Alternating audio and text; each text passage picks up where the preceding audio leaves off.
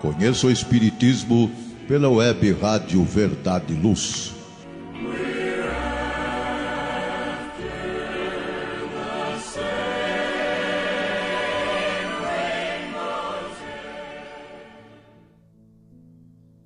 Olá, pessoal! Sejam todos bem-vindos. Estamos iniciando mais um programa Conheço o Espiritismo, uma realização do Departamento de Estudos Sistematizados da USE Intermunicipal de Ribeirão Preto. Eu sou Adriana Pedretti e no programa de hoje, dando continuidade ao tema Leis Morais, estudaremos a Lei do Trabalho e a Lei de Sociedade. Lembramos que nos programas anteriores já falamos sobre a Lei de Adoração, a Lei de Liberdade e a Lei do Progresso. E hoje, como dissemos, falaremos das leis do trabalho e de sociedade.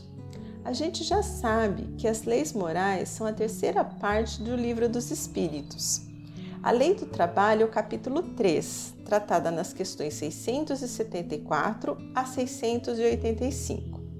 Desde os primórdios da humanidade até nos dias de hoje, vemos difundida a ideia de que trabalho é algo desagradável, né? como se fosse um castigo, uma punição. Com essa ideia, trabalho seria uma coisa temporária da qual temos que fazer de tudo para nos livrar, né? pois sua necessidade representaria a característica de seres de posições inferiores. Isso vem lá da interpretação equivocada dos textos bíblicos, da distorção da simbologia contida lá na Gênese do Velho Testamento sobre a expulsão de Adão e Eva do paraíso que diz, dentre outras coisas, com o suor do teu rosto você comerá o seu pão, etc. E não é nada disso. Já estudamos que o homem está sujeito à lei do progresso e que esse progresso deve resultar do seu trabalho a fim de que ele o conquiste por seu próprio mérito. Lembram-se da questão do livre-arbítrio e responsabilidade? Então, assim como somos responsáveis pelo mal que praticamos, também somos igualmente responsáveis pelas nossas conquistas. Portanto, o trabalho é lei da natureza e por isso mesmo que constitui uma necessidade. Quando falamos das leis naturais, vimos que a doutrina espírita nos explica que elas abrangem todas as circunstâncias da vida, conferem direitos e estabelecem obrigações. Essas obrigações referem-se aos deveres do homem para com Deus, para consigo mesmo e para com o seu próximo. Então, os nossos deveres constituem as nossas necessidades que a gente deve cumprir para conquistar o próprio progresso e felicidade. E o trabalho é um desses deveres fundamentais do homem. Os espíritos superiores nos esclarecem que o trabalho se impõe ao homem como uma necessidade porque é um meio de aperfeiçoamento da sua inteligência. Sem o trabalho, o homem permaneceria sempre na infância quanto à inteligência. É por isso que seu alimento, sua segurança, seu bem-estar dependem do seu trabalho e da sua atividade. Então, as dificuldades às quais estamos sujeitos são um estimulante para o exercício da nossa inteligência e das nossas faculdades físicas e morais, pois nos provocam a procurar os meios para solucionar nossos problemas, evitar perigos, todos os males. É nesse sentido que devemos compreender a mensagem de Jesus quando disse: E eu vos digo a vós: pede e se vos dará, buscai e achareis, batei a porta e se vos abrirá porquanto qualquer que pede recebe, e quem busca acha, e a quem bate abrir-se-á. No capítulo 25 de O Evangelho segundo o Espiritismo, Buscai e achareis, temos a explicação muito clara dos benfeitores espirituais a respeito do sentido dessa lição de Jesus, que vale a pena reproduzir alguns trechos dos itens 2 e 3. Vamos lá. Do ponto de vista terreno, a máxima buscai e achareis é semelhante a esta outra: ajuda-te a ti mesmo, que o céu te ajudará. É o princípio da lei do trabalho e, por conseguinte, da lei do progresso, porquanto o progresso é filho do trabalho, visto que este põe em ação as forças da inteligência. Na infância da humanidade, o homem só aplica a inteligência à busca do alimento, dos meios de preservar das calamidades e de se defender de seus inimigos. Deus, porém, deu ao homem o desejo incessante do melhor, e é esse desejo que o impele à pesquisa dos meios de melhorar a sua posição, o que o leva às descobertas, às invenções, ao aperfeiçoamento da ciência, porquanto é a ciência que lhe proporciona o que lhe falta. Pelas suas pesquisas, sua inteligência engrandece, o moral se depura. As necessidades do corpo sucedem às do espírito. Depois do alimento material, precisa ele do alimento espiritual. Se Deus houvesse isentado o homem do trabalho do corpo, seus membros teriam atrofiado. Se o houvesse isentado do trabalho da inteligência, seu espírito teria permanecido na infância, no estado de instinto animal. Por isso é que ele fez do trabalho uma necessidade e lhe disse: Procura e acharás, trabalha e produzirás. Dessa maneira será filho das tuas obras, terá delas o mérito e será recompensado de acordo com o que tenha feito. É certo que os espíritos progridem pelos trabalhos que realizam e pelas provas que têm que suportar. Devendo os espíritos progredir em tudo e adquirir todos os conhecimentos, cada um é chamado a concorrer aos diversos trabalhos e a passar por diferentes gêneros de prova. Considerando o mundo de provas e expiações em que ainda nos encontramos, uma vez que somos espíritos imperfeitos, o trabalho proporciona ao homem corrigir as suas imperfeições. Por isso, é ao mesmo tempo uma forma de espiar o passado de faltas cometidas e também serve de mecanismo de aperfeiçoamento da sua inteligência por meio das provas, né? superação das dificuldades, busca do bem-estar, do conforto, o desenvolvimento da ciência. Assim, nos diversos mundos do universo, a natureza do trabalho está em relação com a natureza das necessidades. Quanto menos materiais são estas, menos material é o trabalho, mas nunca se permanece ocioso, inativo ou inútil. Mas então, o que se deve entender por trabalho? Serão somente as ocupações materiais? Segundo os espíritos superiores, não, pois o espírito trabalha assim como o corpo. Dessa forma, toda ocupação útil é trabalho. A doutrina espírita traz uma definição muito mais ampla do que é trabalho. Trabalho é toda ocupação útil, por isso, o trabalho não é apenas um dever do homem encarnado, mas também é um dever para o espírito, esteja ele no plano material, encarnado, ou no plano espiritual, desencarnado. O espírito, mesmo fora do corpo, não tendo necessidades materiais, uma vez que ele não, não tem o corpo que necessita de cuidados materiais, ou seja, ele não precisa comer, não precisa vestir, etc., deve se ocupar de forma útil tanto no seu próprio desenvolvimento intelecto-moral, quanto auxiliando outros espíritos num progresso que compete a cada um de nós realizar, aperfeiçoando a si próprio e o mundo em que ele vive, contribuindo para a obra da criação. Jesus nos disse: sois deuses, ou seja, somos co-criadores do universo e não podemos negligenciar essa responsabilidade. Lembremos, Deus, cujas leis todas são soberanamente sábias, não faz nada de inútil. Portanto, o trabalho é um dever que todos têm de ajudar o mundo a ser melhor. Todos têm que ser útil em qualquer ambiente que esteja, tem que ser um fator de progresso no mundo.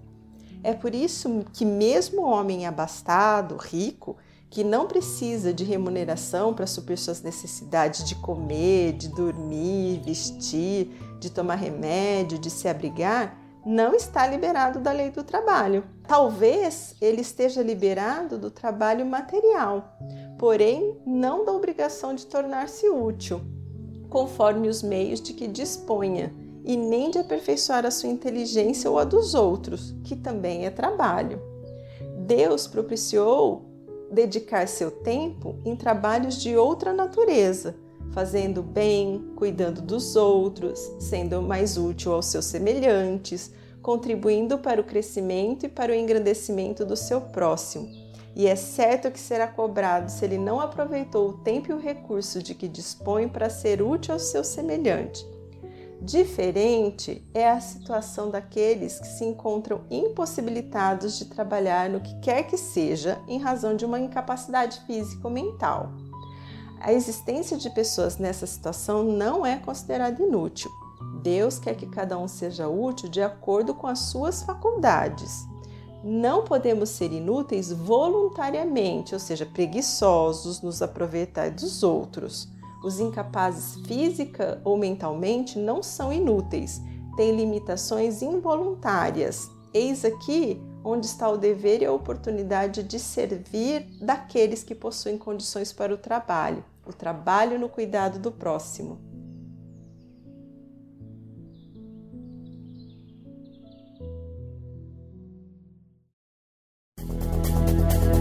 Está reformando ou construindo? A Elétrica Bege tem tudo em materiais elétricos, ferragens e ferramentas para sua residência ou construção. A Elétrica Bege tem lâmpadas de LED, fios e cabos flexíveis, torneiras, ventiladores e escadas em alumínio. A Elétrica Bege fica na rua João Guião, 1417, na Vila Virgínia. Telefone 3637-0202. Os preços mais imbatíveis de Ribeirão Preto você encontra na Elétrica Bege, Rua João Guião, 1417. Telefone 3637-0202.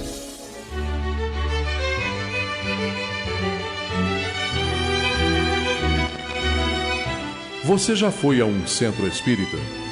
O centro espírita é uma escola onde podemos aprender e ensinar, espalhar o bem e exercitar a solidariedade. Existe sempre um centro espírita perto de você, com horário e dia de sua conveniência. Faça parte de um centro espírita. Aprenda a dividir, a estudar junto, a trocar sorrisos e experiências. No centro espírita, você encontra amigos e faz mais amigos respeita as diferenças e aprimora os seus conhecimentos. Frequente um centro espírita.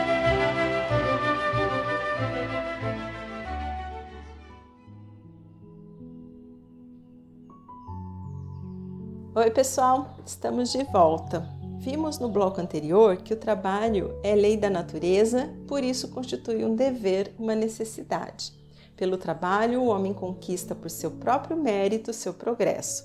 Vimos também que se entende por trabalho toda ocupação útil. Mas quanto o homem deve trabalhar? Até quando? Existe limite para o trabalho? Kardec fez essa pergunta aos espíritos superiores. Ele perguntou na, na questão 682. Sendo uma necessidade para todo aquele que trabalha, o repouso não é também uma lei da natureza?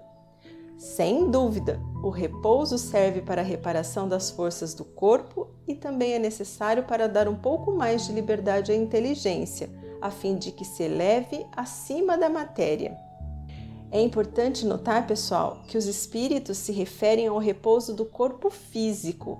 É o corpo material que precisa repousar, porque a matéria se desgasta, a matéria consome energia e é necessário repor esse desgaste. Então, esse repouso serve para a reparação das forças do corpo, assim como uma máquina que necessita ser desligada para não queimar, para não quebrar, para não ser inutilizada. O espírito desencarnado, livre do corpo físico, não tem a necessidade do repouso material porque ele não tem um corpo material que se desgaste. Ele não pode sentir fadiga, cansaço como a entendemos, pois não possui órgãos cujas forças devam ser reparadas. E o repouso também é necessário para dar mais liberdade para a inteligência, de forma que, com o corpo em repouso, o espírito possa se dedicar a atividades intelectuais a fim de desenvolver e aprimorar ainda mais a sua inteligência.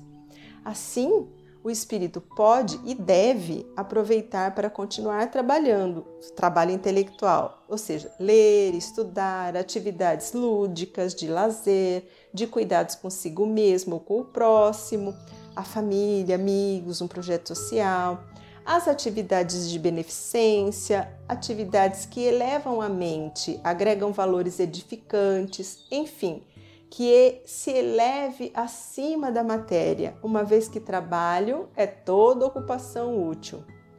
Então, existe limite para o trabalho? Sim, a doutrina espírita vem nos ensinar que o limite do trabalho é o limite das forças, e a esse respeito, Deus deixou o homem inteiramente livre. Ou seja, para se estabelecer o limite do seu trabalho, o homem deverá usar o seu livre-arbítrio. Cada indivíduo sabe qual é o limite de suas forças físicas e de que maneira ele deverá estabelecer esse limite, já que Deus o deixa livre para escolher a vida que deve levar. Então, uma vez que já tenha reparado suas forças físicas cumprindo a lei do repouso, ele deve usar o seu tempo livre em ocupação útil, cumprindo a lei do trabalho. Então, considerando que o repouso também é uma lei natural, todo aquele que possui subordinados precisa estar atento sobre a responsabilidade decorrente da sua autoridade. Abusar dessa autoridade, impondo o trabalho excessivo aos subordinados, é uma das piores ações, e todo aquele que assim procede transgride a lei de Deus. Ninguém pode impor trabalho ao outro acima daquilo que constitui suas próprias forças. Não pode haver excesso, uma vez que o indivíduo precisa ter tempo para o seu descanso físico e, ao mesmo tempo, para o desenvolvimento das suas faculdades intelectuais. Dessa forma, aquele que manda tem a responsabilidade em não sobrecarregar o subordinado que comanda com excesso de trabalho. E o mesmo podemos dizer dos comportamentos compulsivos ao trabalho. Por exemplo, os workaholics, né, que são os trabalhadores compulsivos, aqueles que a gente diz que é viciado em trabalho. Sempre é importante lembrar, todos os excessos são condenáveis, vistos que infringem uma lei da natureza. A lei natural é a lei de Deus, indica ao homem o que ele deve fazer ou deixar de fazer. Ela traça para o homem o limite das suas necessidades. Depois de tudo que estudamos sobre a lei do trabalho, pessoal, entendemos que o trabalho é toda ocupação útil. Vocês devem estar se perguntando: mas e o idoso? O homem não tem o direito de repousar na velhice? Kardec também fez essa pergunta aos espíritos que o orientavam. E a resposta foi: sim, que nada é obrigado senão de acordo com as suas forças. Mas sempre vale lembrar que, embora o indivíduo tenha o direito a esse repouso na velhice, ele deve observar as suas forças materiais, porque se ele chegou à velhice e, por ter se aposentado ou por ter guardado recurso suficiente, agora ele não precisa se preocupar com o trabalho material, que lhe dê sustento, que garanta a sua sobrevivência, ele deve ocupar o seu tempo sendo útil para si mesmo, promovendo o seu progresso e sendo útil para os seus semelhantes. Por isso que o limite do trabalho é dado pela capacidade física de realizar atividades úteis e não simplesmente por um estado de velhice ou de juventude. Vale lembrar que, infelizmente, nem todos chegam à velhice com condições de manter seu próprio sustento material para viver. Apesar da necessidade de trabalhar, não podem porque lhes faltam a força física. Nesse caso, aqueles que têm condição devem suprir suas necessidades. A princípio, membros da família. E quando estes não existem, a própria sociedade deve desempenhar essa função em cumprimento da lei de caridade, outra lei divina fundamental e quem não a observa não cumpre a lei de Deus. Então, meus amigos, em nossa conversa de hoje sobre a lei do trabalho, vemos que a doutrina espírita nos traz uma nova perspectiva sobre o conceito, a abrangência e a importância do trabalho para o homem. O trabalho faz com que eu seja o que eu preciso ser, o espírito melhor. Por isso, é preciso ter cuidado para que nas horas de folga eu não desfaça isso com maus hábitos, porque afinal de contas, o que eu faço do meu tempo livre, quando eu não preciso fazer nada, ou seja, quando eu estou de folga, de férias, diz realmente do meu caráter, das minhas tendências. Justamente porque não estamos sobre nenhuma obrigação imposta, o que eu faço quando eu posso fazer o que eu quiser. Isso é revelador do meu caráter. É preciso estar, prestar atenção no que eu gasto meu tempo livre. Isso realmente vai dizer do meu nível evolutivo das minhas tendências. É um período que se deve usar para se recompor, exercitar a criatividade, para refletir sobre a vida, mas tomando cuidado para não desenvolver maus hábitos nesse período. Para sabermos se estamos cumprindo nosso dever, cabe refletir na mensagem de Santo Agostinho. A medida do trabalho imposto a cada espírito, encarnado ou desencarnado, é a certeza de ter realizado escrupulosamente a missão que lhe foi confiada. Ora, cada um tem uma missão a cumprir este numa grande escala, aquele em escala menor. Contudo, relativamente, as obrigações são todas iguais, e Deus os pedirá contas do óbolo posto em vossas mãos. Jesus nos disse: Meu Pai trabalha até agora, e eu também trabalho.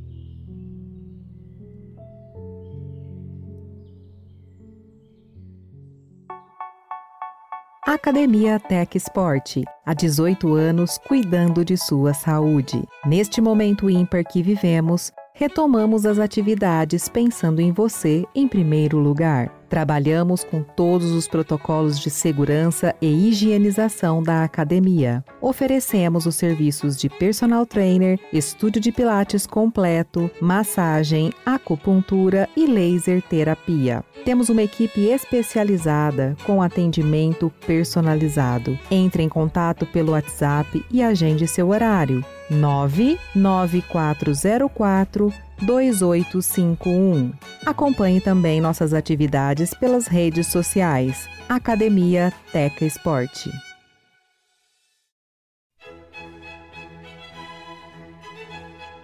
Livraria Espírita Verdade e Luz. Obras básicas da codificação kardeciana e subsidiárias.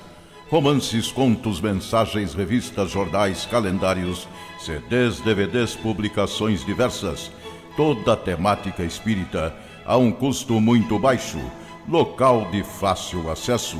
Livraria Espírita Verdade e Luz, na Praça Carlos Gomes, no Calçadão da General. Telefone 0 Operadora 16 3610 Livraria Espírita Verdade e Luz, o ponto de encontro no coração de Ribeirão Preto. WhatsApp 9 3870 Livraria Espírita Verdade e Luz.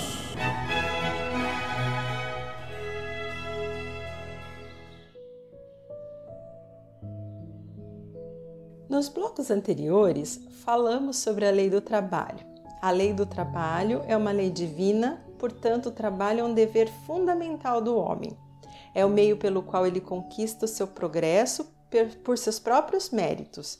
Vimos que o trabalho é toda ocupação útil e que o repouso também é uma lei natural, necessário para que o homem restabeleça a força física, o desgaste do corpo material.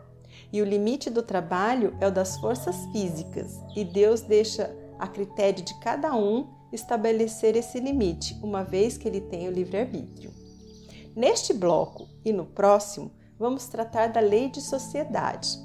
Ela está lá na terceira parte do Livro dos Espíritos, no capítulo 7, tratada nas questões 766 a 775. Já sabemos que o homem tem intuitivamente o conhecimento das leis divinas, uma vez que as trazem consigo em sua consciência. Apesar disso, como muitas vezes os homens as esquecem ou as desprezam, Deus, em sua infinita misericórdia, faz com que sejam lembradas por meio de espíritos superiores que encarnam com o fim de auxiliar no progresso da humanidade. Eis que, desde a antiguidade, grandes filósofos como Platão, Cícero, Sêneca, Diderot, D'Alembert já nos ensinavam sobre a natureza social do homem. Aristóteles, em 384 a.C., já dizia: o homem é um ser essencialmente social. São Tomás de Aquino, lá no século XIII, em seus escritos políticos, dizia que um homem não consegue abranger em si todos os conhecimentos, todas as coisas, que sozinho não pode vir ao mundo, não pode crescer, não pode educar-se, sozinho não pode nem satisfazer suas necessidades mais elementares, nem realizar suas aspirações mais elevadas. Ele somente pode obter isso em companhia dos outros. E quem nunca ouviu a célebre frase do poeta e teólogo inglês do século XVII, John Donne, nenhum homem é uma ilha. Essas reflexões são a conclusão da observação de que o ser humano é frágil, não é autossuficiente. O homem é o único que depende de cuidados para sobreviver durante longa infância. Ele não se vira sozinho tão cedo como as outras espécies. Ou seja, é a própria natureza humana que induz o indivíduo a associar-se com outros indivíduos e a organizar-se em comunidade para se alimentar, para se proteger dos perigos, para sua sobrevivência. E a convivência em sociedade é, além de uma necessidade material, também uma necessidade psicológica. Tanto é que viver sozinho é muitas vezes causa de transtornos psicológicos. O isolamento pelo castigo, pela dor que causa, é uma forma de punição. Lembra das celas solitárias nas prisões? O Espiritismo nos esclarece que a vida social está na natureza. Deus fez o homem para viver em sociedade. Ele não lhe deu inutilmente a palavra e todas as outras faculdades necessárias à vida de relação.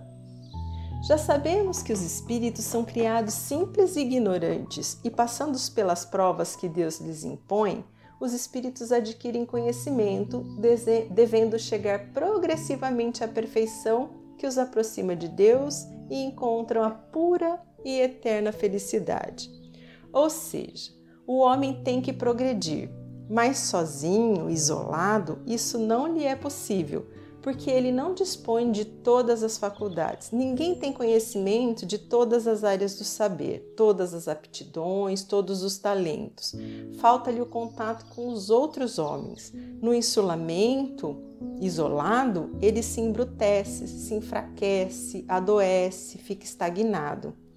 Deus, em seus sábios desígnios, não nos fez perfeitos, ele nos fez perfectíveis Assim, para atingirmos a perfeição a que estamos destinados, todos precisamos uns dos outros, pois não há como desenvolver e aprimorar nossas faculdades intelectuais e morais senão pelo convívio social, nessa troca constante de afeições, conhecimentos e experiências em auxílio mútuo. Somente a vida social nos possibilita o despertamento, a aquisição de virtudes. Vale ressaltar que a evolução moral só ocorre quando o espírito adquire, desenvolve virtudes em si. E o convívio social estabelece direitos recíprocos que os homens têm a obrigação de respeitar. Assim, com esse limite à sua liberdade, o homem forçosamente tem que praticar a tolerância, a paciência, o respeito, a abnegação, a misericórdia, a piedade, enfim, a caridade. Mas o que pensar então daqueles que dizem que preferem viver sozinhos, sem a companhia de ninguém? Ou daqueles que dizem que se isolam para não conviverem com os perigos ou as tentações do mundo, ficando assim protegidos de sofrerem ou de fazerem o mal? Mesmo que alguns prefiram e sintam prazer na vida de isolamento, essa preferência é considerada satisfação egoísta, pois não se pode agradar a Deus a escolha por uma vida pela qual o homem se condena a não ser útil a ninguém. Tudo que Deus criou deve ser útil. Os que fogem dos perigos e tentações do mundo para evitar o mal acabam por cair em outro, pois esquecem da lei do amor e da caridade. Ou seja, lutar e vencer as tentações, nossas imperfeições, é o melhor caminho para o nosso progresso. Como alcançar o progresso fugindo da luta? No que diz respeito à vida de isolamento, apenas é agradável a Deus aquele que o faz para trabalhar para o bem da sociedade. Esses têm o mérito de se colocarem acima dos gozos materiais e de fazerem o bem, obedecendo à lei do trabalho. Por exemplo, cientistas que precisam ficar isolados, com o propósito de dedicação exclusiva a uma pesquisa na busca de remédio para cura de doenças, esses estão abdicando da sua vida social em benefício do próximo, né? Aí sim é diferente o conceito. O mesmo, o mesmo a gente pode concluir do voto de silêncio. A palavra é faculdade natural que Deus concedeu ao homem e Deus condena o abuso e não o uso das faculdades que outorgou. Por isso, o voto de silêncio é uma tolice. Sem dúvida, os que consideram essas privações como atos de virtude têm boa intenção. Todavia, enganam-se porque não compreendem suficientemente as verdadeiras leis de Deus. O voto de silêncio absoluto, do mesmo modo que o voto de isolamento, priva o homem das relações sociais que lhe podem facultar ocasiões de fazer o bem e de cumprir a lei do progresso. Entretanto, o silêncio é útil, pois no silêncio nos pomos, pomos em prática o recolhimento, o espírito se torna mais livre e podemos entrar em comunicação com os benfeitores espirituais, nosso anjo de guarda.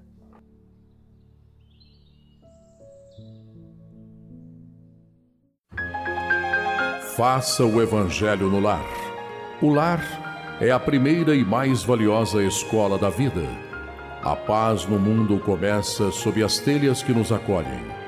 Viver em equilíbrio dentro de nossa casa é o primeiro e mais seguro passo para a harmonia entre as nações. Fortaleça os laços de fraternidade, realizando o Evangelho no lar frequentemente. Escolha um dia e horário da semana mais adequados e estude as benesses que Jesus nos legou. Aperte ainda mais os laços de união e amor entre os familiares. Converse olhando nos olhos.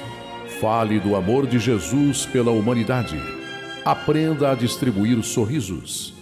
Faça do seu lar um ambiente acolhedor, equilibrado e feliz. Faça o Evangelho no lar.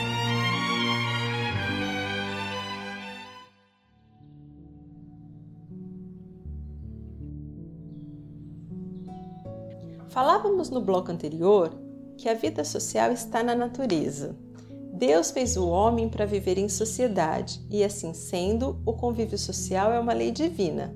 Como ninguém tem em si todas as faculdades, todos os recursos necessários, então, para progredir, os homens precisam uns dos outros. Nesse contexto, a doutrina espírita veio nos trazer valiosos esclarecimentos sobre os laços de parentesco e o verdadeiro sentido de família e sua importância. Afirmam os espíritos superiores que há no homem alguma coisa mais além das necessidades físicas. Há a necessidade de progredir. Os laços sociais são necessários ao progresso e os laços de família tornam os laços sociais mais apertados. Eis que os laços de família constituem uma lei da natureza. Quis Deus que por essa forma os homens aprendessem a amar-se como irmãos. Por isso, para a sociedade, o relaxamento dos laços de família resultaria na intensificação do egoísmo. Jesus, em diversas ocasiões, nos recomendava: amai-vos uns aos outros como irmãos. Em João, no capítulo 4, de 20 a 21 versículos, ele nos afirma que não é possível amar a Deus sem amar seu irmão e completa e dele temos este mandamento: que quem ama a Deus, ame também a seu irmão. Importante salientar a grandeza e a abrangência da expressão como irmãos. Será que Jesus fala, estava se referindo ao amor que se limita ao irmão consanguíneo? Será que fazer o bem, o amor fraternal do qual Jesus falava, era apenas sobre a família corporal, a consanguínea? Com a chave do Espiritismo, hoje podemos compreender com clareza os ensinamentos do Cristo. O significado de família, irmãos, mãe, fica muito evidente na seguinte passagem dos evangelhos de Marcos e Mateus. Entretanto, tendo vindo sua mãe e seus irmãos e conservando-se do lado de fora, mandaram chamá-lo. Ora, o povo se assentara em torno dele e lhe disseram: tua mãe e teus, e teus irmãos estão lá fora e te chamam. Ele lhes respondeu: Quem é minha mãe e quem são meus irmãos? E perspassando o olhar pelos que estavam assentados ao seu derredor, disse: Eis aqui minha mãe e meus irmãos, pois todo aquele que faz a vontade de Deus, esse é meu irmão, minha irmã e minha mãe. Nessa passagem evangélica, Jesus explica aos seus discípulos que a verdadeira família é a humanidade. Cada um de nós é parte dessa família espiritual. Somos ligados pelos laços do Espírito. E como espíritos imortais criados por Deus, Pai de infinito amor e bondade, somos todos irmãos e por isso mesmo devemos nos amar uns aos outros como irmãos. Com a doutrina espírita provando a imortalidade da alma, sabemos que os laços de sangue não criam forçosamente ligações entre os espíritos, pois o espírito não procede do corpo, uma vez que o espírito já existia antes da formação do corpo. Os verdadeiros laços de família não são os da consanguinidade, e sim os laços da simpatia e da comunhão de ideia, os quais prendem os espíritos antes, durante e depois das suas encarnações. Dessa forma, existem duas espécies de família: as famílias pelos laços espirituais e as famílias pelos laços corporais. As famílias de laços espirituais se fortalecem pela purificação e se perpetuam no mundo dos espíritos através das várias migrações da alma. As famílias de laços corporais, frágeis como a matéria, se extinguem com o tempo e muitas vezes se dissolvem moralmente já na existência atual. Não podemos deixar de ressaltar que ambas as famílias, a espiritual e a corporal, são igualmente importantes, uma vez que foram criadas por Deus. Deus proporcionou ao espírito todos os recursos para que possa progredir proporcionando-lhe as provações por meio da vida corporal. A reencarnação é o meio pelo qual os, os espíritos renascem na vida corporal para progredir, e a família, seja qual for a sua estrutura, seu formato, é onde tudo recomeça. O nascimento em tal ou tal família não é o efeito do acaso. Os que encarnam numa família, sobretudo como parentes próximos, são mais das vezes espíritos simpáticos, ligados por anteriores relações que se expressam por uma afeição recíproca na vida terrena, vindo aqui reunir-se a fim de trabalharem juntos pelo seu mútuo adiantamento. Mas também pode acontecer sejam completamente estranhos uns aos outros esses espíritos afastados entre si por antipatias igualmente anteriores, que se traduzem na Terra por um mútuo antagonismo, que aí lhe serve de provação. Deus permite que nas famílias ocorram essas encarnações de espíritos antipáticos ou estranhos com o duplo objetivo de servir de prova para uns e para outros meios de progresso. Assim, os maus se melhoram pouco a pouco com, ao contato dos bons e por efeito dos cuidados que lhes dispensam. O caráter deles se abranda, seus costumes se apuram, as antipatias se esvaem. Assim, compreendendo o verdadeiro sentido do que é a família, é o conjunto de pessoas do mesmo sangue ou não ligadas entre si por laços de afeto, de assistência mútua, unidas por convicções, interesse ou origens comuns, podemos verificar a imensa importância desse núcleo de relações. Na vida em família, em todos os seus formatos, os seres estabelecem entre si um vínculo de solidariedade fraterna, aprendendo a cooperar com seu semelhante abrindo mão de interesses pessoais e egoísticos. É no convívio familiar que, primeiramente, aprendemos a compartilhar, a repartir, a auxiliar e aceitar o outro, enfim, aprendemos a amar. Amigos, para concluir o nosso estudo sobre a lei de sociedade, ressaltamos que é importante compreender que é na vivência com o outro que o homem vai desenvolver seus sentimentos. Os sentimentos só se desenvolvem no espírito pela experiência com o outro. Só é possível em vida social. Tanto os sentimentos bons, de fraternidade, solidariedade, do bem comum, do amor, como os maus, o ódio, a maldade, a maledicência, etc. Sozinho, o homem sequer pode conhecer esses sentimentos. Progresso moral é o aprimoramento do sentimento, aquisição de virtudes. Como praticar a paciência, tolerância, benevolência, perdão, o amor se estiver sozinho? sem os outros os desafiarem nesses sentimentos e atos. Como isso, é, isso será possível? Como ele vai demonstrar ter adquirido essas virtudes? Conto A Árvore Orgulhosa, do livro Fábulas e Lendas de Leonardo da Vinci, nos traz uma bela analogia sobre a importância da vida social e a necessidade que temos uns dos outros.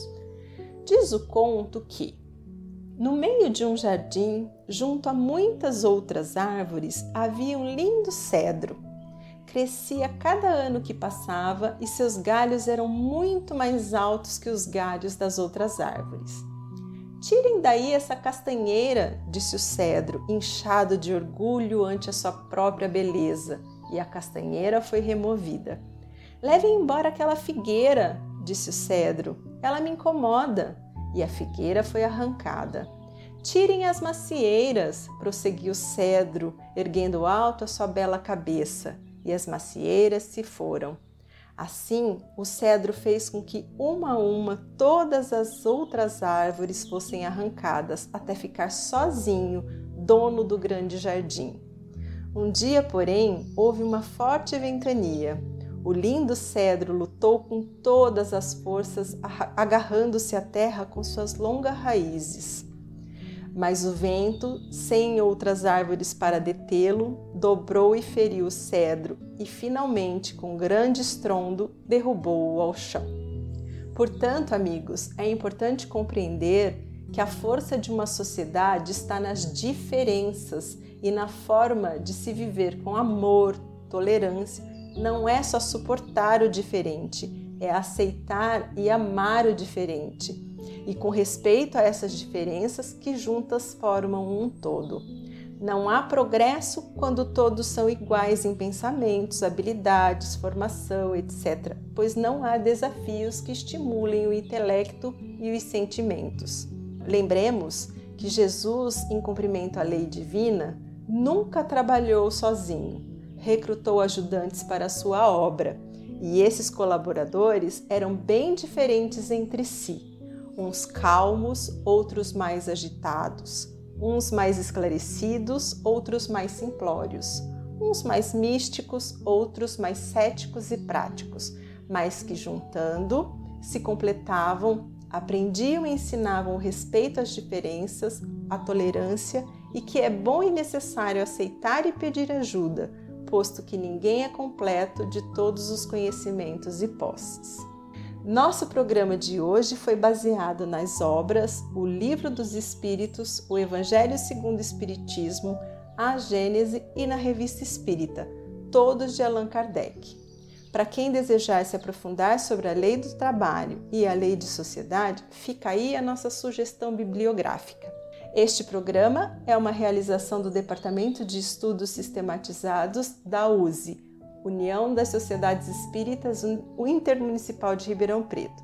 Se você perdeu ou gostaria de ouvir novamente, todos os programas estão disponibilizados nas principais plataformas de podcasts: Spotify, Anchor, iTunes.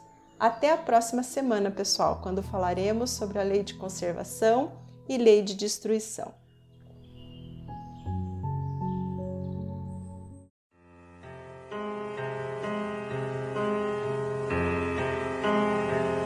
Você acompanhou pela web Rádio Verdade Luz mais um programa de estudos e divulgação da doutrina espírita. Fique ligado na nossa programação.